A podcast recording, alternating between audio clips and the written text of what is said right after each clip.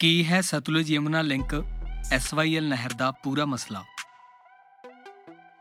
ਸਨ 1976 ਵਿੱਚ ਭਾਰਤ ਦੀ ਤਤਕਾਲੀ ਪ੍ਰਧਾਨ ਮੰਤਰੀ ਇੰਦਰਾ ਗਾਂਧੀ ਵੱਲੋਂ ਇੱਕ ਨੋਟੀਫਿਕੇਸ਼ਨ ਜਾਰੀ ਕਰਕੇ ਪੰਜਾਬ ਦਾ 35 ਲੱਖ ਏਕੜ ਫੁੱਟ ਦਰਿਆਈ ਪਾਣੀ ਹਰਿਆਣੇ ਨੂੰ ਦੇਣ ਦਾ ਐਲਾਨ ਕੀਤਾ ਗਿਆ। ਸਤਲੁਜ ਯਮੁਨਾ ਲਿੰਕ ਨਹਿਰ, ਜਿਸ ਨੂੰ ਆਮ ਕਰਕੇ ਐਸਵਾਈਐਲ ਕਿਹਾ ਜਾਂਦਾ ਹੈ, ਰਾਹੀਂ ਸਤਲੁਜ ਦਾ ਇਹ ਪਾਣੀ ਹਰਿਆਣੇ ਨੂੰ ਦਿੱਤਾ ਜਾਣਾ ਹੈ।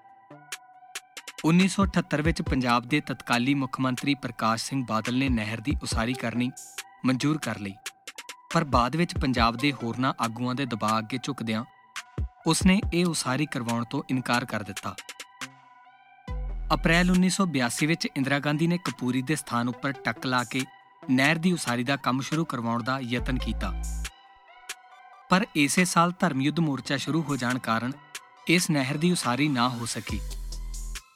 ਫਿਰ 1985 ਵਿੱਚ ਬਰਨਾਲਾ ਸਰਕਾਰ ਨੇ ਇਸ ਨਹਿਰ ਦੀ ਉਸਾਰੀ ਵੱਡੇ ਪੱਧਰ ਉੱਪਰ ਕਰਵਾਈ। ਪਰ ਸੰਘਰਸ਼ੀ ਖਾੜਕੂ ਸਿੰਘਾਂ ਦੇ ਐਕਸ਼ਨ ਤੋਂ ਬਾਅਦ ਇਹ ਨਹਿਰ ਅੱਜ ਤੱਕ ਬੰਦ ਪਈ ਹੈ।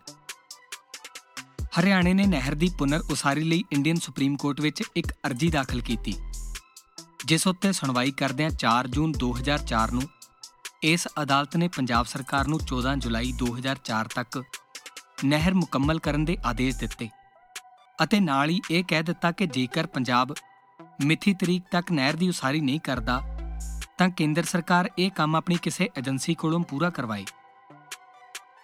ਇਸ ਸਮੇਂ ਦੌਰਾਨ 12 ਜੁਲਾਈ 2004 ਨੂੰ ਪੰਜਾਬ ਦੀ ਵਿਧਾਨ ਸਭਾ ਨੇ ਇੱਕ ਕਾਨੂੰਨ ਬਣਾਇਆ, ਜਿਸ ਨੂੰ ਪੰਜਾਬ ਸਮਝੌਤਿਆਂ ਦਾ ਖਾਤਮਾ ਕਾਨੂੰਨ 2004 ਭਾਵ ਪੰਜਾਬ ਟਰਮੀਨੇਸ਼ਨ ਆਫ ਐਗਰੀਮੈਂਟਸ 2004 ਦਾ ਨਾਂ ਦਿੱਤਾ ਗਿਆ ਹੈ। ਇਸ ਕਾਨੂੰਨ ਤਹਿਤ ਪੰਜਾਬ ਨੇ ਦਰਿਆਈ ਪਾਣੀਆਂ ਦੀ ਵੰਡ ਸੰਬੰਧੀ ਪਿਛਲੇ ਸਾਰੇ ਕਥਿਤ ਸਮਝੌਤੇ ਰਾਜੀਵ ਲੌਂਗੋਵਾਲ ਸਮਝੌਤੇ ਸਮੇਤ ਰੱਦ ਕਰ ਦਿੱਤੇ। ਇਸ ਤਰ੍ਹਾਂ ਵਕਤੀ ਤੌਰ ਤੇ ਨਹਿਰ ਦੀ ਉਸਾਰੀ ਇੱਕ ਵਾਰ ਫੇਰ ਸ਼ੁਰੂ ਹੋਣੋਂ ਰੁਕ ਗਈ। ਇਸ ਕਾਨੂੰਨ ਨਾਲ ਸਤਲੁਜ ਯਮਨਾ ਲਿੰਕ ਨਹਿਰ ਦੀ ਉਸਾਰੀ ਤਾਂ ਭਾਵੇਂ ਸ਼ੁਰੂ ਹੋਣੋਂ ਇੱਕ ਵਾਰ ਫੇਰ ਟਲ ਗਈ। ਪਰ ਇਹ ਕਾਨੂੰਨ ਉਸ ਵਕਤ ਸੱਤਾਧਾਰੀ ਕਾਂਗਰਸ ਤੇ ਉਸ ਵਕਤ ਦੀ ਵਿਰੋਧੀ ਧਿਰ ਬਾਦਲ ਭਾਜਪਾ ਗੱਠਜੋੜ ਵੱਲੋਂ ਸਾਂਝੇ ਰੂਪ ਵਿੱਚ ਪੰਜਾਬ ਦੇ ਹਿੱਤਾਂ ਨਾਲ ਬਹੁਤ ਵੱਡਾ ਧੋਖਾ ਕੀਤਾ ਗਿਆ। ਕਿਉਂਕਿ ਇਸ ਕਾਨੂੰਨ ਵਿੱਚ ਇੱਕ 5 ਨੰਬਰ ਧਾਰਾ ਪਾਈ ਗਈ।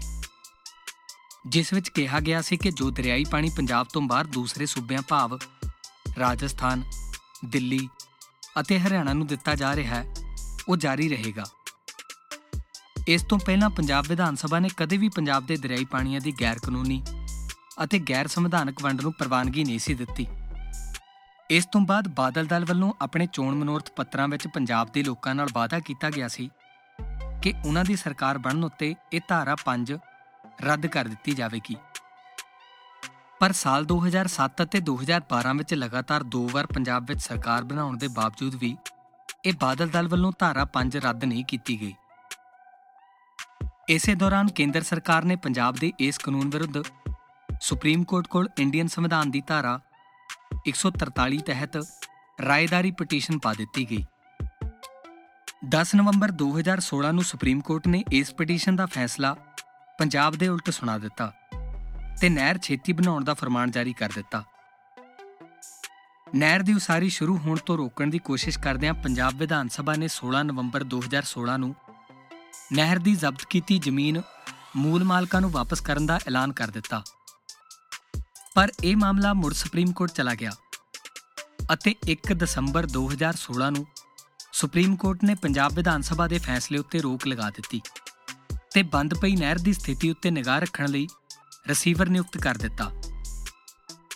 ਇਹ ਯਾਦ ਰੱਖਣਾ ਚਾਹੀਦਾ ਹੈ ਕਿ ਸਤਲੁਜ ਯਮੁਨਾ ਲਿੰਕ ਨਹਿਰ ਦਾ ਮਸਲਾ ਪੰਜਾਬ ਦੇ ਦਰਿਆਈ ਪਾਣੀਆਂ ਦੀ ਲੁੱਟ ਦਾ ਸਾਰਾ ਮਸਲਾ ਨਹੀਂ ਹੈ। ਇਸ ਨਹਿਰ ਰਾਹੀਂ ਪੰਜਾਬ ਦੇ ਸਤਲੁਜ ਦਰਿਆ ਦਾ 35 ਲੱਖ ਏਕੜ ਫੁੱਟ ਪਾਣੀ ਹਰਿਆਣੇ ਨੂੰ ਦਿੱਤਾ ਜਾਣਾ ਸੀ। ਪਰ ਇਸ ਵਿੱਚੋਂ ਕਰੀਬ 18 ਲੱਖ ਏਕੜ ਫੁੱਟ ਪਾਣੀ ਪਹਿਲਾਂ ਹੀ ਪਾਖੜਾ ਨਹਿਰ ਵਿੱਚ ਵਾਧੂ ਛੱਡ ਕੇ ਹਰਿਆਣੇ ਨੂੰ ਦਿੱਤਾ ਜਾ ਰਿਹਾ ਹੈ। ਸੋ, ਨਹਿਰ ਉਸਾਰੀ ਦਾ ਮਸਲਾ ਰਹਿੰਦਾ 17 ਲੱਖ ਏਕੜ ਫੁੱਟ ਪਾਣੀ ਲੈਣ ਵਾਸਤੇ ਹੈ। ਦੂਜੇ ਪਾਸੇ ਭਾਖੜਾ ਤੇ ਇੰਦਰਾ ਗਾਂਧੀ ਨਹਿਰ ਰਾਹੀਂ ਪੰਜਾਬ ਦੇ ਦਰਿਆਵਾਂ ਦੇ ਪਾਣੀ ਦਾ ਬਹੁਤ ਵੱਡਾ ਹਿੱਸਾ ਗੈਰ ਰਪੇਰੀਅਨ ਸੂਬਿਆਂ ਨੂੰ ਦਿੱਤਾ ਜਾ ਰਿਹਾ ਹੈ। ਰਾਜਸਥਾਨ ਨੂੰ ਇੰਦਰਾ ਗਾਂਧੀ ਨਹਿਰ ਰਾਹੀਂ ਪੰਜਾਬ ਦੇ ਦਰਿਆਵਾਂ ਦਾ 80 ਲੱਖ ਏਕੜ ਫੁੱਟ ਪਾਣੀ ਦਿੱਤਾ ਜਾ ਰਿਹਾ ਹੈ। ਹਰਿਆਣੇ ਨੂੰ ਵੀ ਪੰਜਾਬ ਦੇ ਦਰਿਆਵਾਂ ਵਿੱਚੋਂ 59 ਲੱਖ ਏਕੜ ਫੁੱਟ ਦੇ ਕਰੀਬ ਪਾਣੀ ਪਹਿਲਾਂ ਹੀ ਮਿਲ ਰਿਹਾ ਹੈ। ਪੰਜਾਬ ਦੇ ਡੈਮਾਂ ਉੱਤੇ ਕੇਂਦਰ ਸਰਕਾਰ ਦਾ ਕਬਜ਼ਾ ਹੈ।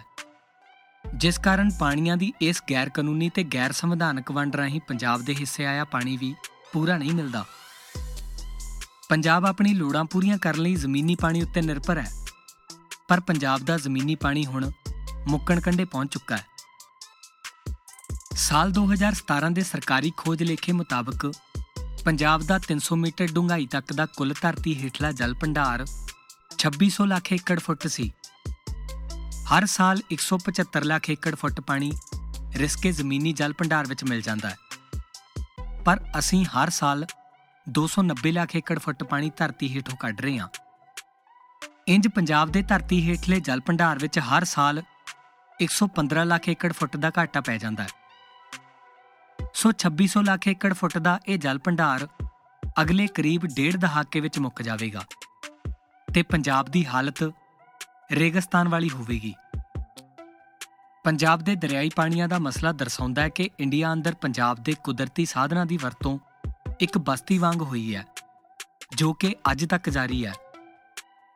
ਪੰਜਾਬ ਦੇ ਦਰਿਆਈ ਪਾਣੀਆਂ ਦੀ ਵੰਡ ਦੇ ਸੰਬੰਧ ਵਿੱਚ ਦਿੱਲੀ ਦਰਬਾਰ ਦੀ ਪਹੁੰਚ, ਨਿਆਂ, ਵਿਚਾਰ ਅਤੇ ਕੁਮਾਂਤਰੀ ਮਾਨਤਾ ਪ੍ਰਾਪਤ ਮਾਪਦੰਡਾਂ ਨੂੰ ਲਾਗੂ ਕਰਨ ਦੀ ਬਜਾਏ ਧੱਕੇਸ਼ਾਹੀ ਵਾਲੀ ਰਹੀ ਹੈ।